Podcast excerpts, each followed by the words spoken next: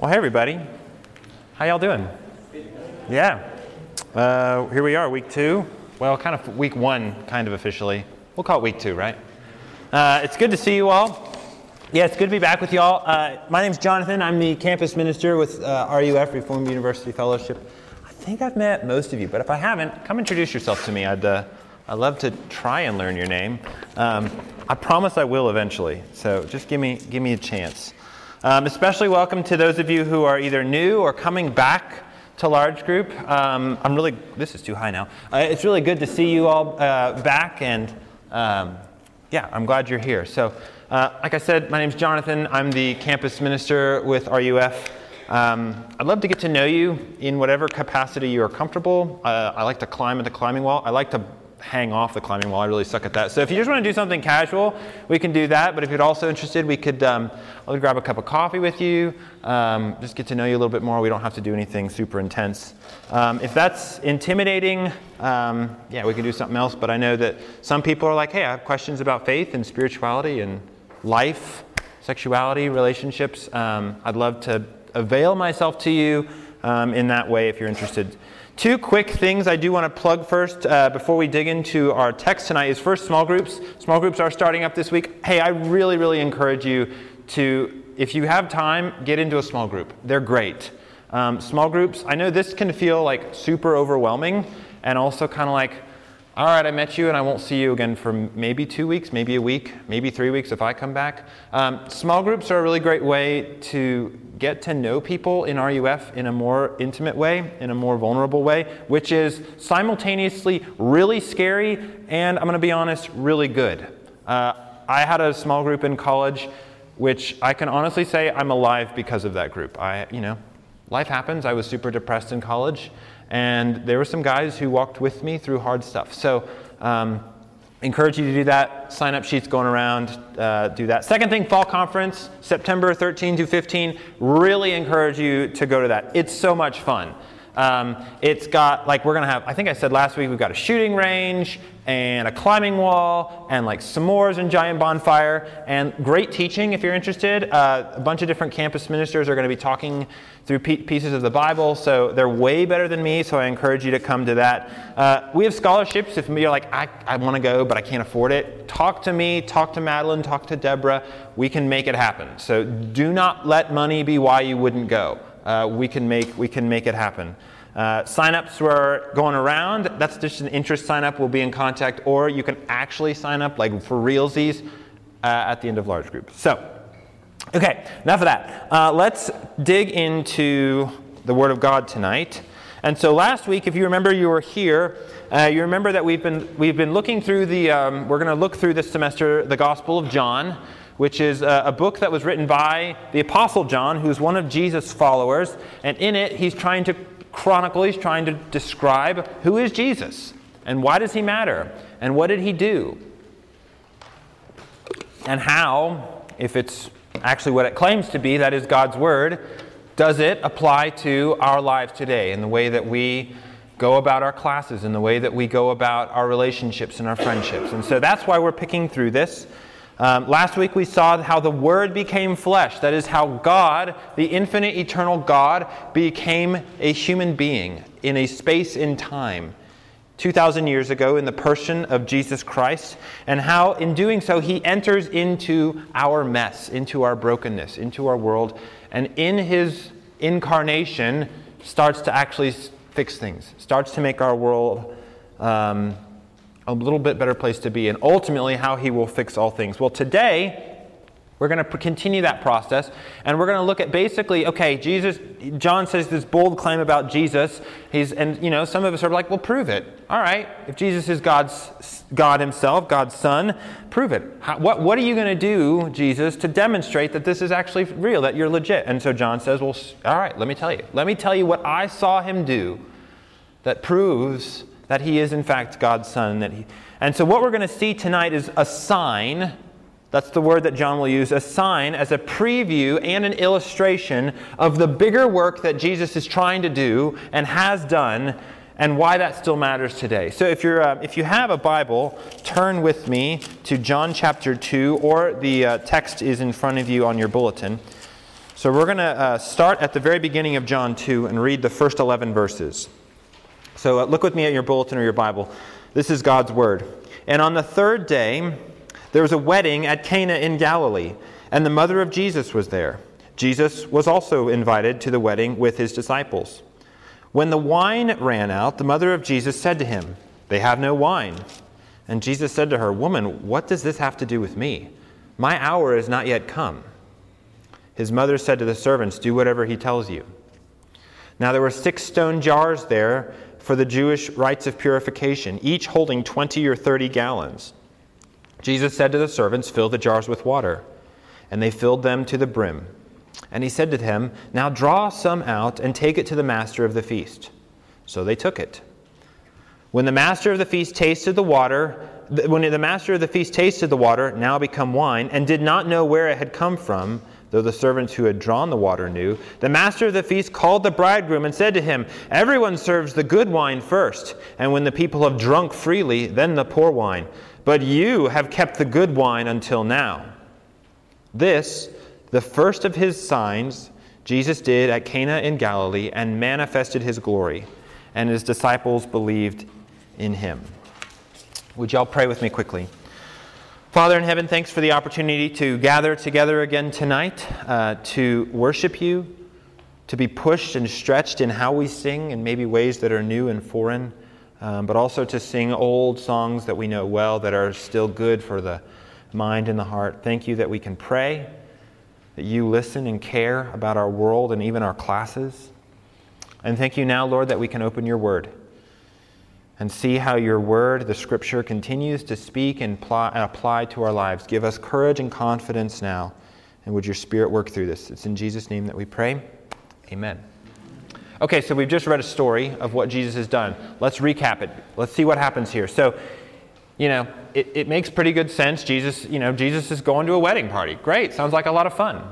Jesus goes to a wedding and uh, it's a real party. How do we know it's a real party? Because they ran out of wine. they run out of wine. How many of y'all been to a wedding that has a wine at it or alcohol? Normally there's a lot there. Well, same thing back in the day. In fact, weddings would last for an entire week. So it's like it's like a it's a real bender. like, like it's a week of partying, celebrating this wedding, and they run out of booze. Imagine that you go to a wedding and like all of a sudden you look around and everyone's glasses are dry. And you're like, ooh, that's a real buzzkill. and it starts to get awkward, right? Like everyone starts to like whisper, like, they're out. And everyone's like, ooh, we still got three days left. What are we going to do?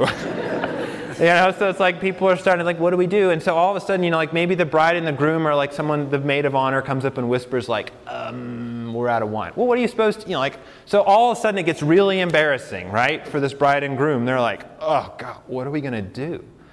You know, and, and, and, you know, there's no, there's no celebrate wine just around the corner to go do a, a beer run or anything, you know, like that, where, where it's a real pickle. So it's like awkward. It's really awkward. It's kind of cringy. You're just like, what do we do? We're out of wine. And so Mary, the mother of Jesus, is aware of this. So she basically comes up to Jesus, and Jesus has not done anything miraculous. He's kind of like, well, I mean, he's kind of remarkable in that he's never sinned. But like, she goes to him and says, like, hey, go fix this. Go for a beer run. Like, makes this, make this better. And Jesus responds in kind of a brusque way. He says, Woman, what has this got to do with me? Now, the woman here is not quite as harsh in uh, the Greek. It's more like ma'am. So he's like, but it's still kind of distancing himself from her. He's like, woman, this is not my this is not my beeswax. Like, I don't have anything to do with this. I'm just a guest. And then he says something really interesting. He says, My hour has not yet come. And Mary, is, uh, his mother, says, eh, Okay. But then she's like, Maybe something will happen. So she tells the servants, Whatever he says, do it. And it's interesting because when, uh, when, uh, when he says here, My hour has not yet come, that kind of like ups the tension in the narrative a little bit, right? We're all kind of like, oh, something's about to happen. Like you can just like feel like, what's about to what's about to happen in this story? And John is subtly signaling that something is about to happen. Something is really something's about to happen. It ups the tension. So then what happens? Well, Jesus goes to the waiters and he tells some of the waiters, hey, there's these stone jugs. Go fill them with water. Like, okay. So they go and they fill them with water, fill them to the brim, and now he tells them, hey, take it to the head waiter, the guy who's in charge of the whole wedding. And you can imagine them be like, don't do that. But somehow, miraculously, in between verses 8 and 9, they, they turn into wine, right? Which is miraculous. Like you can't explain it, it's, it's a bit foreign. And, and uh, the head waiter tastes it. He's like, this is really good. This is good stuff and the party continues. And you're like, wow, this is amazing. And, and then all of a sudden in verse 11, we start to get into the inside story about what's actually happening here. Verse 11, we get into the inside, and John starts to tell us a little bit. And what does he tell us in verse 11? He says, This, the first of his signs, Jesus did at Galilee and manifested his glory. So there it is. John is saying, okay, something just happened significant that I want you to pay attention to. Some sign just went down, and it's really important. So that's what we're going to pay attention to is these signs. Now, in the book of John, Jesus does seven signs, seven of these signs, and we're actually going to look at all of them over the next semester. This is the first one. So all of the signs that Jesus does are miraculous in nature. They're all something that just doesn't happen in the natural world. Um, they're all miraculous actions that Jesus does, but they, it's not just that Jesus is just like flexing spiritually. It's just like, watch this, wine. You know? it's that Jesus, it wasn't that funny, but Jesus does this, but it's to point to something else. It's to point, he does a miracle, eh, but he says, this points to something else, just like a sign does. It indicates, it signifies something else. The point of the signs are not just random acts of power. They point to something significant. And Jesus wants us, I mean, sorry, John wants us as the readers to pay attention to what these signs point towards. So, as an illustration, uh, a couple of years ago, I went and visited the Grand Canyon.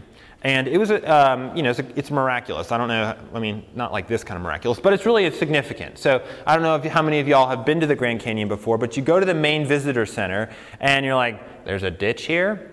I don't see anything. You know, there's not a, there's not a whole lot to see. There's just a lot of pinyon trees. And, um, but then you start seeing signs like Grand Canyon this way, North View this way. And, and you're like, oh, okay, I'll follow the signs. So the signs themselves are not why you go to the Grand Canyon. That would be absurd. But the signs point to and direct us towards the really marvelous thing. They point us to the glory, they direct our vision and our bodies to the main event, which is the Grand Canyon. And that's exactly how the signs in John's gospel operate. They do the exact same thing that Jesus' miraculous signs point us to something greater, something more glorious. So, what does the sign point to? What is it something that it actually points to? Well, the key here is, I think, is in the word hour.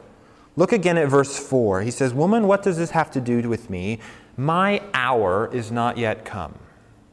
My hour is not yet come. Now, what does that mean? Why is that in any way significant? Or how does that refer to uh, the sign? So, uh, to understand that, you have to understand how John uses that word, hour, in his book. And he uses that word, hour, all over the place in his book, and he uses it in a very special and significant way, right? We do this, you know, in any great work of literature, a good author will use language in a way that's more than just conveying the information, but does so in an artful or in a, um, a literarily beautiful way. And John does that a lot here, and he with this word hour. Jesus refers to over and over again in the book of John his hour. And he's constantly saying, It's not yet my hour. It's not time yet. My hour has not yet come. But it's coming. My hour is coming. And then something very significant happens in John chapter 12, where Jesus, all of a sudden, something changes and he says, My hour has come. My hour has come. And he says, The hour has come for me to be glorified. And then he says, It's time for me to be lifted up. And by, what he means by that is he says, It's time for me to be crucified. That he says, My hour is the time for me to be crucified. So the hour is Jesus' way of referring to his whole mission, the reason why he came to earth. The reason that he came to earth was to die on a cross as the sacrificial Lamb of God for the sins of the world, and to rise again for the salvation of those who believe. Now, this is all over the book of John. Like, for example, if you have a Bible, you can look in John 1, just before this, just before what we're looking at. And Jesus' cousin sees Jesus walking down. He says, Behold, the Lamb of God who takes away the sin of the world. And just after this story, in John chapter 3, the most, John gives us the most famous book in the whole, sorry, the most famous verse in the whole Bible. What is it? John 3:16 For God so loved the world that he gave his only son that whoever believes in him should not perish but have eternal life. So when we combine these three ideas together, Lamb of God, our gave his son, what do we get? We see that Jesus came to earth to die for the world's sin, to even die for our sin, to perish so that we need not perish, to suffer where we would or should have suffered so that we can live. Right? That, and, and here's the thing that all of that, all of that is distilled and sunk down into when Jesus says, My hour. My hour has not yet come. So when Jesus says, My hour is not yet come, he's saying in here in John 2, It is not time for me to remove sin from the world in my death. But, but, and here's where the story gets interesting. He says, But I'm going to show you what it's going to be like with my sign. By turning water into wine, I'm going to show you a piece of what my hour is going to look like. I'm going to show you by turning water into wine a piece of what my mission is like. Does that make sense? It's complicated, but John is artfully and in a beautiful way weaving this together. He's saying, This is my sign at the Grand Canyon to point towards the real event. Okay, so then how does that work? How does wine, how does him turning wine into water into wine point to why he's coming. How does that matter? Well, it's significant in at least two major ways. In two ways. First, that his death on the cross, the wine points to his blood being poured out. He says, My blood, and we see this all over Scripture, that wine is a symbol of blood. So he says, When I'm making wine, I'm pointing to my blood the new wine that's coming. He says, I am the Lamb of God who, the new wine, the new Lamb who comes and takes away the sin. There's this old way that we dealt with sin in the Old Testament. That doesn't work. It never could. Here is the new wine, the new blood that comes and finally deals with sin. So he says, That's my hour. That my hour is when I make, when I show you the new wine is how I deal with sin. But there's more than that. The wine also points to not just Jesus' death, but it also points to his resurrection. And in the book of Revelation, John writes about Jesus, the risen Savior, preparing a giant wedding feast, a giant wedding feast to celebrate his victory over sin and evil. And he vi- invites all of those who believe in him to come and party, to come and celebrate with God and with each other. So this is important. Jesus makes wine at a wedding. He doesn't just make wine on a marketplace. He makes wine at a wedding, and he's saying, part of what I'm pointing towards is that history is driving towards both my death, but not just my death, but my resurrection and the glory and the party, the wedding celebration that is going to be after that in my resurrection. And so the, the party keeps going. And this is significant because Jesus makes a lot of really good wine. He makes a lot of really good wine. So he says here he makes six jars which hold about 20 to 30 gallons. You do the math, that's approximately 700 bottles of wine. Jesus makes 700 bottles of wine for a party. That's a ton of wine. And not only that, it's the good wine.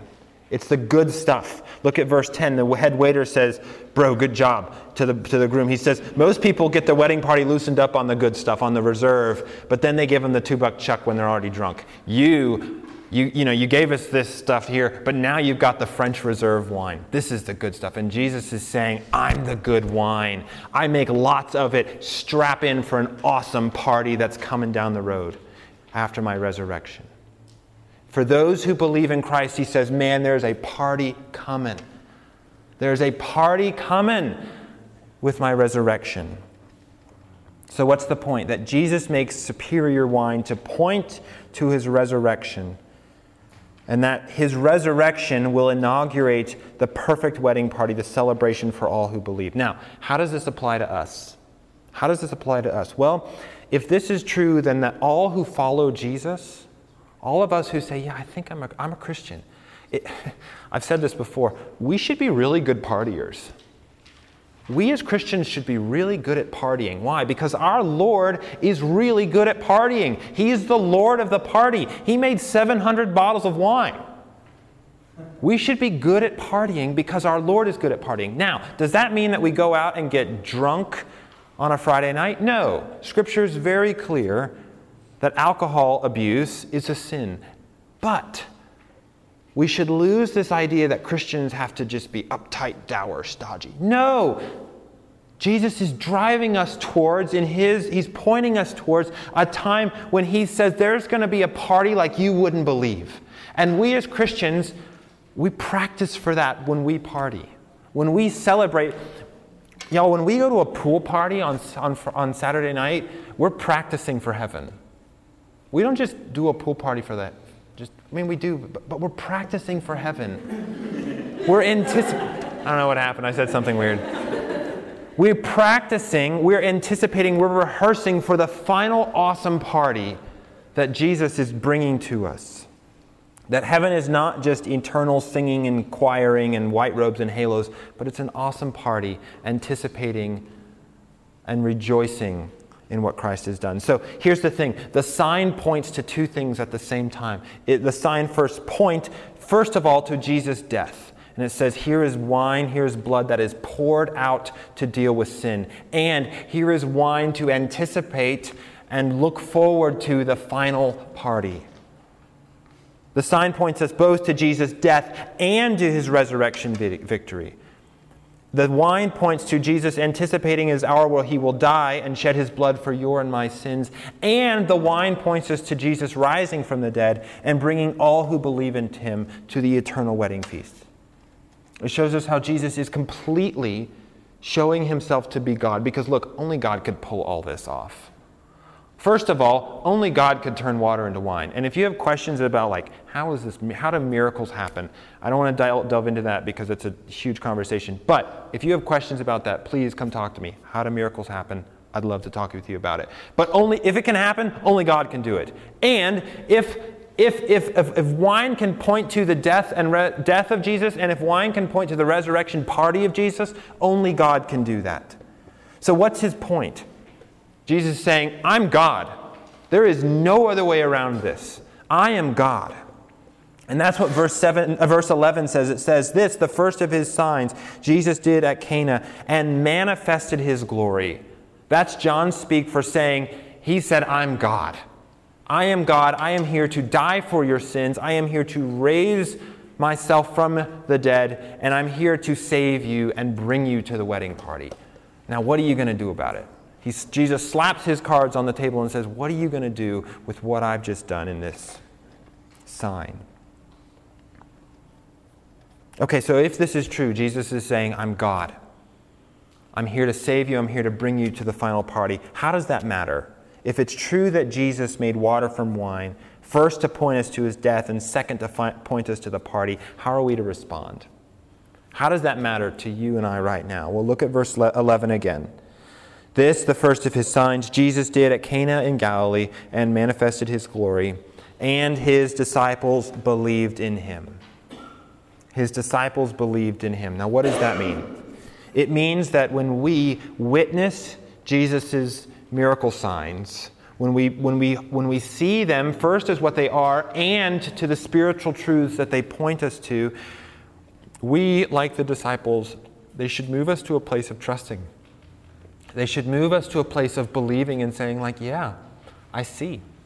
I see what John is talking about here, that, that, that only God can do this. That God is actually present with us in the person and the work of Jesus, that he actually does die for our sins and rise again to bring us into the final party. That we, like the disciples, either for the first time or anew, should see that Jesus alone is God, that he suffers and dies for our sins, and that he arose again. So the reality is, is that there's really only two groups when it comes to, you know, two groups of people when it comes to Jesus. There's a lot of diversity in this room. There's a lot of diversity in this campus. There's ethnic diversity, socioeconomic diversity, majors, languages, races, all kinds of people. And when it comes down to Jesus, there's only two groups. John's fairly clear on this. He says, with respect to Jesus, there are those who believe that Jesus is God, who takes away the sin of the world and will bring those who believe him into the re- resurrection feast, and those who don't. That's what John says.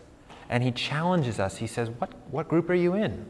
Jesus slaps his card on the table and said, You got to make a decision. Do you think I'm God? Do you buy it? Do you buy the witness? Do you buy the sign that I'm doing here? So I'll turn up the heat group a little bit here and say, What group are you in? Jesus here, John is showing us here that Jesus is unequivocally God. And he says, Do you buy it? Are you in? Will you trust that he is God? That he loves you so much that he would die to take away your sin? Ask, your, ask yourself, Where am I? Do I believe it? If not, why not? Some of you who would say, like, I can't get over the miracle, Jonathan. I can't get over the physics. How does something that is H2O become something that is ethanol? I can't get over that. Let's talk about it. The text says that happens. Let's talk about that. Some of you say, I, can't, I don't see a need for a Savior. I look at my own life, I'm like, I, I don't know what you're talking I don't need that. John, John would di- differ. John would say, no, you do. Let's talk about that too. Some of you say, like, I see Jesus as a great teacher, but not as a savior. Let's engage those questions. We want RUF to be a place where you can say, like, I have real questions about this Christian faith.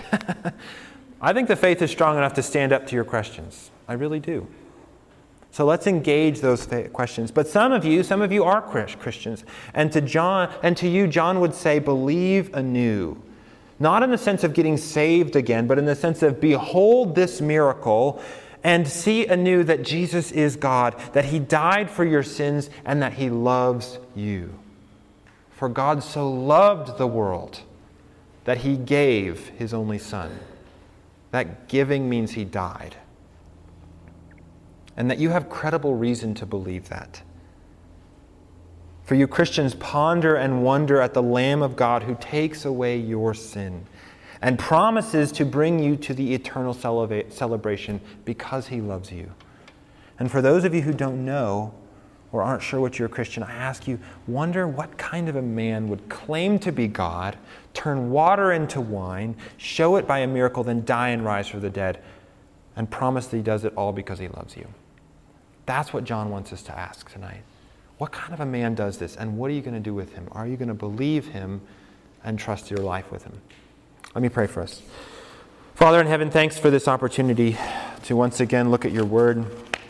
Thanks for how it challenges us. Thanks for the way that you show us that you love us, even in miraculous ways of turning water into wine, and that uh, for what it points to a Savior on a cross dying for our sin, and a Savior rising from the dead and promising to redeem us and deliver us and bring us into the awesome incredible celebration feast. Father, help us to believe. Help us to be like the disciples, to behold the sign and to believe. It's in Jesus' name that we pray. Amen.